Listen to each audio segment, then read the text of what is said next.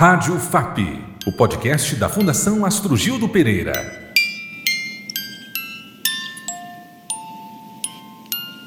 Sucesso no Festival de Brasília do Cinema Brasileiro em 2019, o documentário Giocondo Dias, um ilustre clandestino, chegou à disposição do grande público no Now, da NET, uma das maiores plataformas de streaming do Brasil, nesta semana. O link você encontra na descrição deste episódio. Neném Onde andará? Não sei o caminho que o leva adiante. Que rua atravessa em passo firme? Em que cidade vive e trabalha? Em que país de seu obscuro universo subterrâneo?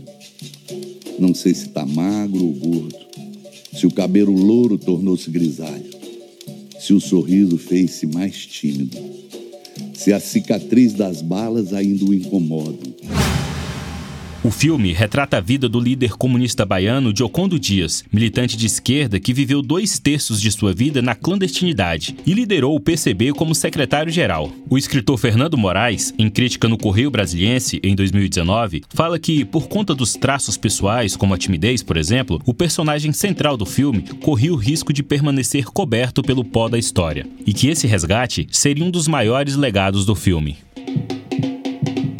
Eu sou João Rodrigues e o tema deste episódio é o documentário Diocondo Dias, um ilustre clandestino. E eu me lembro que ele falou assim, isso para mim foi doloroso, né? Eu vi, mas eu depois eu encaixei legal. Ele, Malina, ele falando Malina, olha Malina, eu quero que você saiba que a minha vida, aí eu achei que ele ia dizer, é a minha família. Aí ele virou e disse, porque minha vida é o partido. Isso, sabe? Doeu para burro na hora que eu vi, né? Mas era mesmo. Nosso entrevistado é Vladimir Carvalho, diretor do filme e um dos maiores cineastas do país. Meu nome é Vladimir Carvalho da Silva, nasci em Itabaiana, na Paraíba, e sou cineasta e candango. Seja muito bem-vindo, Vladimir.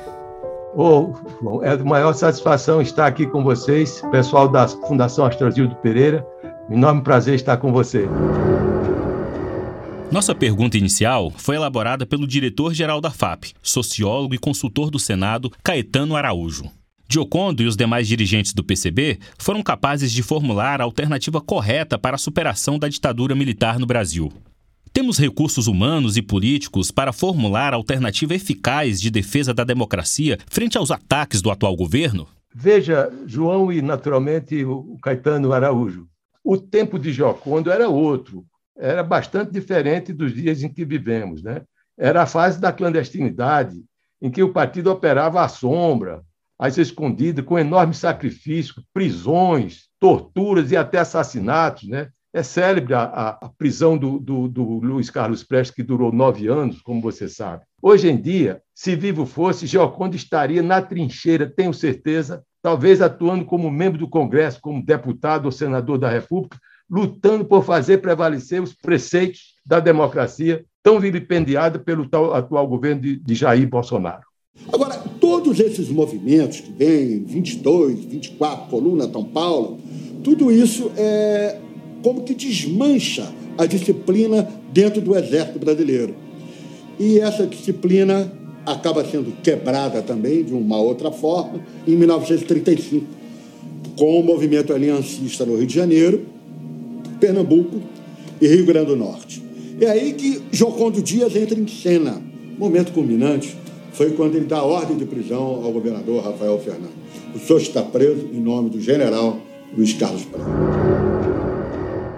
Você se debruçou por um bom tempo sobre a trajetória política do nosso dirigente Diocondo Dias. Qual foi, a seu juízo, a principal característica política dele? Essa pergunta é de Ivan Alves Filho, jornalista, historiador e escritor. A principal característica de Jocondo Dias, e a avaliar pelos contatos e pelos depoimentos que eu colhi, etc., foi a busca pelo entendimento, pelo consenso sem jamais, jamais dispensar as alianças. A aliança é uma coisa, é um instrumento muito, muito adequado para a prática da democracia. E dentro desse quadro, ele transitou de forma brilhante, de forma a comover e a, e a demover muitas vezes companheiros, como é foi o caso de Marighella. Um fato que ilustra assim a, a exaustão digamos assim, essa característica de dialogar foi quando, da campanha pela legalidade do partido, ele procurar os líderes da Igreja Católica, os bispos, a Cúria Metropolitana no Rio de Janeiro, ele mobilizou no sentido de as pessoas para que essa coisa acontecesse com a conveniência, com a conivência e o apoio da Igreja Católica. Alguma coisa que a gente não imaginava fazer. O partido foi antes e depois do Jocondo Dias nesse caminho pela luta pela democracia democracia, especialmente. Dias era discreto, mas se sabia conversando com ele, era uma personalidade muito forte, muito forte. Mesmo sem conhecer todas as histórias dele, as barras pesadas que ele enfrentou, era uma personalidade serena e forte. A pergunta a seguir foi elaborada pelo gerente de comunicação da FAP, Renato Ferraz. O que a trajetória política de Diocondo Dias tem a dizer aos brasileiros hoje? O Jocondo Dias era um homem, um homem do diálogo. Sua história de vida comprova isso. Foi uma história de vida marcada especialmente pela clandestinidade. E a clandestinidade aconselhou sempre, desde sempre mesmo, procurar encaminhar a luta política pela via democrática, sempre. De forma que o cenário brasileiro de hoje recomenda mais do que nunca o respeito às instituições e às normas do Estado de Direito da democracia. E é isso que a trajetória política de Giocondo, no meu entender, tem a dizer aos brasileiros em geral, e em particular das gerações de hoje. O Joconde foi um homem que sofreu muito, ele desde sempre, né, desde que, que a, 1935, quando aconteceu a intentona, ele teve um, um, um sério revídero, quer dizer, um, um, foi, ele foi praticamente quase é, teve uma, uma, uma, uma agressão que quase o levou à morte. Então isso já foi um ponto de partida, um alerta para que ele raciocinasse para o resto da sua existência a, como a, luta armada como uma coisa que, é, como o último gatilho, como a última possibilidade de se é, realizar a luta pelos direitos humanos, pelas injustiças sociais, etc. Eu aconselharia quem assistir, e convido todos, está disponível no Now, e é bom que todos nós vejamos esse filme para avaliá-lo, esta característica humana, isenta talvez de qualquer sentido, digamos assim, ideológico. O acompanhar a trajetória de Giocondo Dias como um ser humano de uma grande simplicidade, de uma afabilidade total, de uma amabilidade e de muito bom humor. Uma pessoa humana, simples, como o povo brasileiro, como representante de, de sua classe, mas também com essa, esse, esse dom de ser humaníssimo. Mas Dias contava histórias fantásticas. A história da Revolução de 35, da intentona, e ele dizia, isso aconteceu mesmo. Mas aí nós saímos marchando e soubemos que do lado de lá estavam vindo as tropas de governo. Uma foi andando, seu Dias contando, ele contava de propósito desse jeito. Uma foi andando na direção da outra. Quando deu para ver mais ou menos, um pôde ver o outro, eu dei um tiro para o alto, o cara de lá deu um tiro para o alto e nós dois corremos. Embora para não morrer ninguém. Não... Em 1979, houve uma reunião na Cooperativa Brasileira de Cinema, no Rio de Janeiro, com a presença de Diocondo Dias. Um encontro pouco divulgado, narrado por Gilvan Cavalcante de Melo, editor do blog Democracia Política e Novo Reformismo. Qual o papel do cinema brasileiro na questão democrática do nosso país?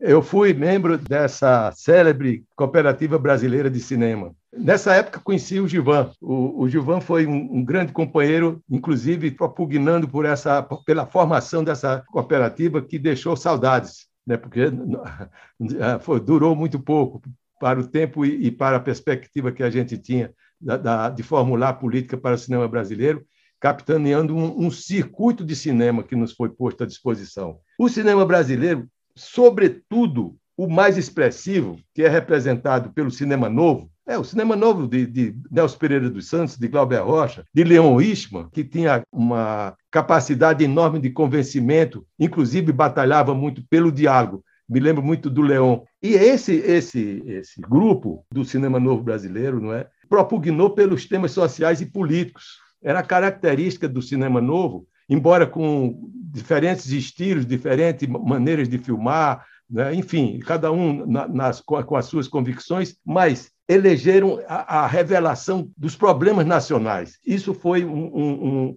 o grande lance do, do cinema novo, que representava essa ligação com a sociedade brasileira. Vendo aí uma possibilidade de denunciar as injustiças sociais, a exploração do homem pelo homem, o racismo e o preconceito. Este tem sido o legado e a prática do nosso cinema até hoje. O mesmo que criou essa cooperativa, que teve lugar no Rio de Janeiro, se não me falha a memória, entre os anos 70 e 80. Nós herdamos da antiga Pelmex, Películas do México S.A., quando foi a falência, por obra e graça do, do, do capitalismo americano, do, do, do, cinema americano, que é hegemônico, sempre foi, e nós perdemos essa oportunidade. Éramos apoiados pela Embrafilme. Mas o Jocondo esteve na cooperativa, levado possivelmente pelo próprio Gilvan, mas infelizmente eu, eu, já estava vivendo em Brasília, não, não tive o, o prazer de, de, estar nessa reunião. Sou cineasta e documentarista, especialmente. Vim do Nordeste e aqui deitei raízes, né? Então eu me envolvi com as tarefas do dia a dia, como professor da Universidade de Brasília, como militante do cinema. Fiz meus filmes é, de certa forma, dividindo o tempo com o tempo de professor. Vladimir, nossa pergunta final é do jornalista Luiz Carlos Azedo, colunista do Correio Brasiliense e do Estado de Minas. Por que você optou pelos documentários e não pela ficção? Olha, isso aí tem muito a ver com, com o, meu, o meu jeito de ser, talvez, entendeu? Eu, não, eu, não, eu não me, jamais me vi dentro de um estúdio dirigindo atores eu até tive uma aventura no teatro, na, na minha juventude, eu fui, fiz um, criei um grupo de teatro chamado Teatro Popular de Arte, mas eu, eu não, como, como cineasta, eu desde cedo, né, eu, eu achei, elegi, digamos assim, eu escolhi essa matéria mais, digamos assim, bruta da realidade social, daquela realidade mais palpável que está à nossa frente. Né? E descobri que ela é muito mais rica. Quer dizer, para mim, a realidade, o que a gente chama de realidade, é a relação do, do homem com o seu meio, o homem com a, com a natureza, o homem com a, com a sociedade e os outros homens. Né? E aí estão postos os grandes problemas e as grandes questões. Então, por uma questão de, de, de, de temperamento até, eu sou uma pessoa muito tímida, eu jamais me vejo. Eu, quando eu tenho uma equipe mesmo diminuta, assim, pequena, né, se, se, aumenta de três ou quatro ou cinco pessoas, eu, eu já não eu perco, eu perco um pouco a, a minha, o meu gosto pelo que estou fazendo. Eu não, não, não, me adequo. Então, eu elegi essa, essa parte como essencial. Claro, eu sou um, um cinéfilo convicto, eu consumo a comédia, o drama, o, o filme de ficção de um modo geral, não é o caso mas para mim, por uma questão, como disse, é, uma marca pessoal do meu caráter, do, do meu modo de ser perante a vida, eu acho que o documentário é o bastante para revelar as mazelas e tal. Inclusive, eu não, tô, não estou sozinho nisso. Eu me lembro de uma frase do nosso grande João Cabral de Melo Neto, o cinema devia ser só documentário, para fechar com, com chave de ouro essa nossa conversa cineasta e documentarista Vladimir Carvalho. Muito obrigado por sua participação em nosso podcast. Eu é que agradeço a, a, todos, inclusive a oportunidade que me foi dada pela Fundação Astragildo Pereira de realizar esse grande filme que se chama Giocondo Dias, o Ilustre Clandestino. Obrigado pela sua audiência e até o próximo podcast. Saiba mais sobre a FAP em fundaçãoastrogildo.com.br.